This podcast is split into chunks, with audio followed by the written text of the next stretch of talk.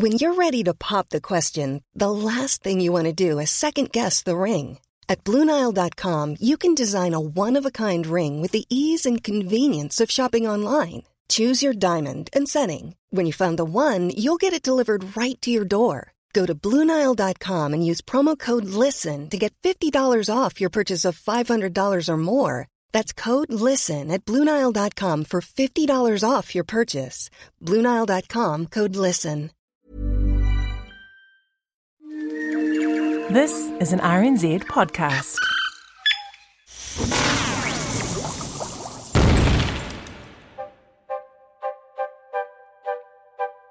Hello and welcome to Elemental, a journey through the chemical elements to mark 150 years since the periodic table was invented.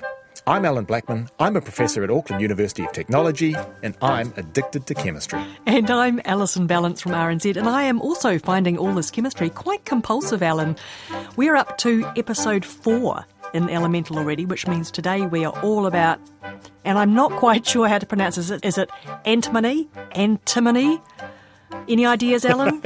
I think both are acceptable. And in fact, I probably go between the two, actually. So we'll see how we go with this. Antimony, antimony. And, okay, you might hear some variations on the pronunciation today. Anyway, can Indeed. you give us the lowdown, please? This is going to be a story about an element that can be used to take lives, but can also be used to save lives.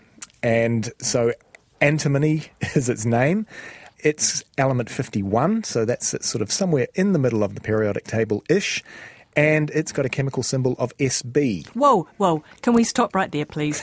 Up until now, every element has had the symbol that's basically been the first two letters of its name. So I get that AL for aluminium, AM for americium, and so on. But SB for antimony, antimony, please explain.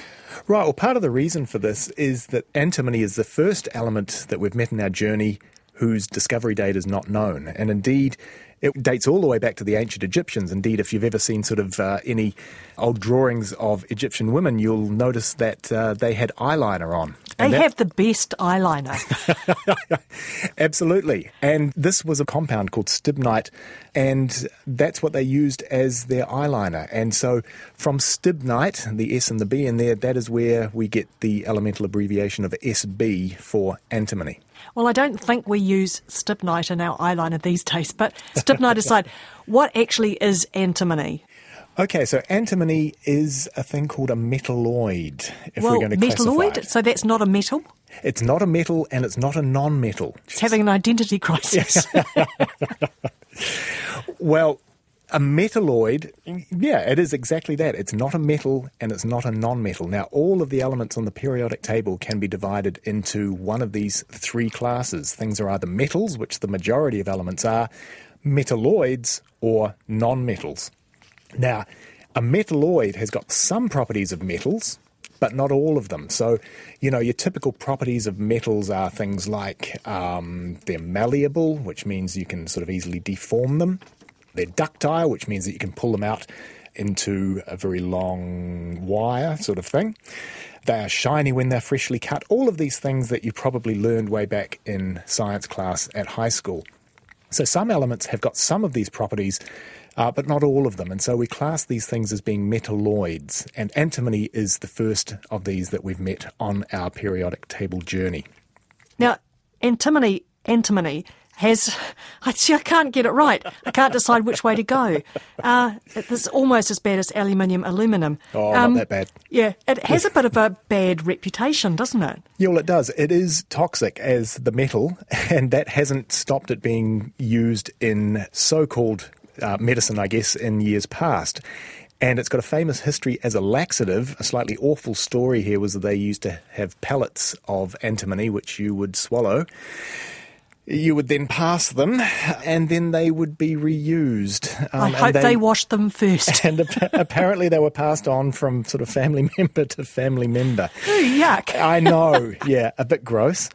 Apparently, they're quite effective, but they were sort of slowly poisoning you in the process. And in fact, Mozart, the great composer, his death was thought to have been linked to antimony being prescribed as a laxative for him, uh, a thing called antimony tartrate. And from what we know of his final days, his, his final illness, the symptoms were very, very consistent with poisoning by antimony, which is uh, dreadfully sad. Oh, poor old Mozart. Now, there's a, there's a New Zealand connection with toxicity as well of antimony, and this was a guy by the name of Tom Hall way back in 1886, and he just happened to be the nephew of the former Premier of New Zealand, so he was very well connected. But he was found guilty of attempted murder of his wife by poisoning her with antimony, and he was also found guilty of murdering her stepfather, and uh, he was sentenced to death, but this was commuted. Ah, now this rings bells because my colleague William Ray, in his podcast series Black Sheep, featured Thomas Hall in an episode. So the episode's called Poisoner, the story of Thomas Hall. And if listeners want to, they can check it out as a podcast or find it at rnz.co.nz slash black sheep. Now, back to antimony. Apart from killing people, what's it useful for? Well, it's very, very useful as an additive to other metals to harden them up, so to speak. And so the famous Gutenberg of Gutenberg printing press fame, when he was making his movable type, he was using a, an alloy of tin and lead and antimony, which made the type very, very hard, which is obviously what you need in a printing press. And that was around about 1400 and something from memory.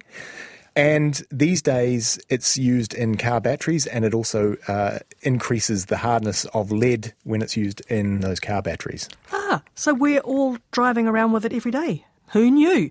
Hey, we've heard about the poisonous side of antimony, but you also said at the top of the show it's a bit of a lifesaver, so there's got to be more to it than just hardening lead.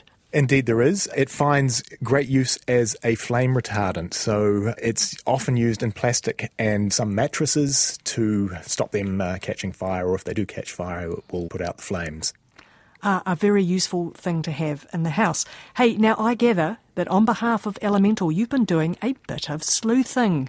Indeed, the interesting fact about antimony is that in the Louvre they have a 5,000 year old vase that is made of antimony. And I found this in a number of reference books and all the way through the internet, and so I thought, well, let's just check up on this. So I emailed the Louvre a couple of weeks ago, and very surprisingly, they did respond. I emailed them in English, and they responded to me in French, of course, but they did actually confirm the existence of this, which I think is uh, rather cool.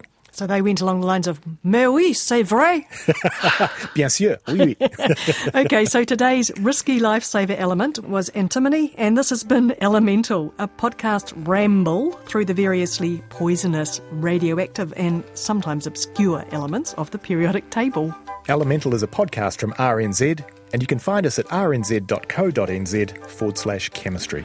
You can also subscribe to us as a podcast for free at all the usual places Apple Podcasts, Spotify, Stitcher, Radio Public. And please, if you're enjoying this podcast, do share it with your nearest and dearest. Next time on Elemental, we're up to argon. But until then, it's bye from me, Alan Blackman from AUT, the Auckland University of Technology. And from me, Alison Ballance. Catch you then. Bye. Please explain I'm dry. well, get on with it.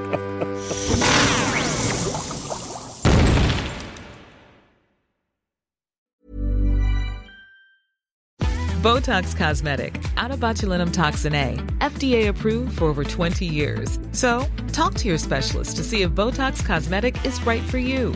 For full prescribing information, including boxed warning, visit BotoxCosmetic.com or call 877-351-0300. Remember to ask for Botox Cosmetic by name.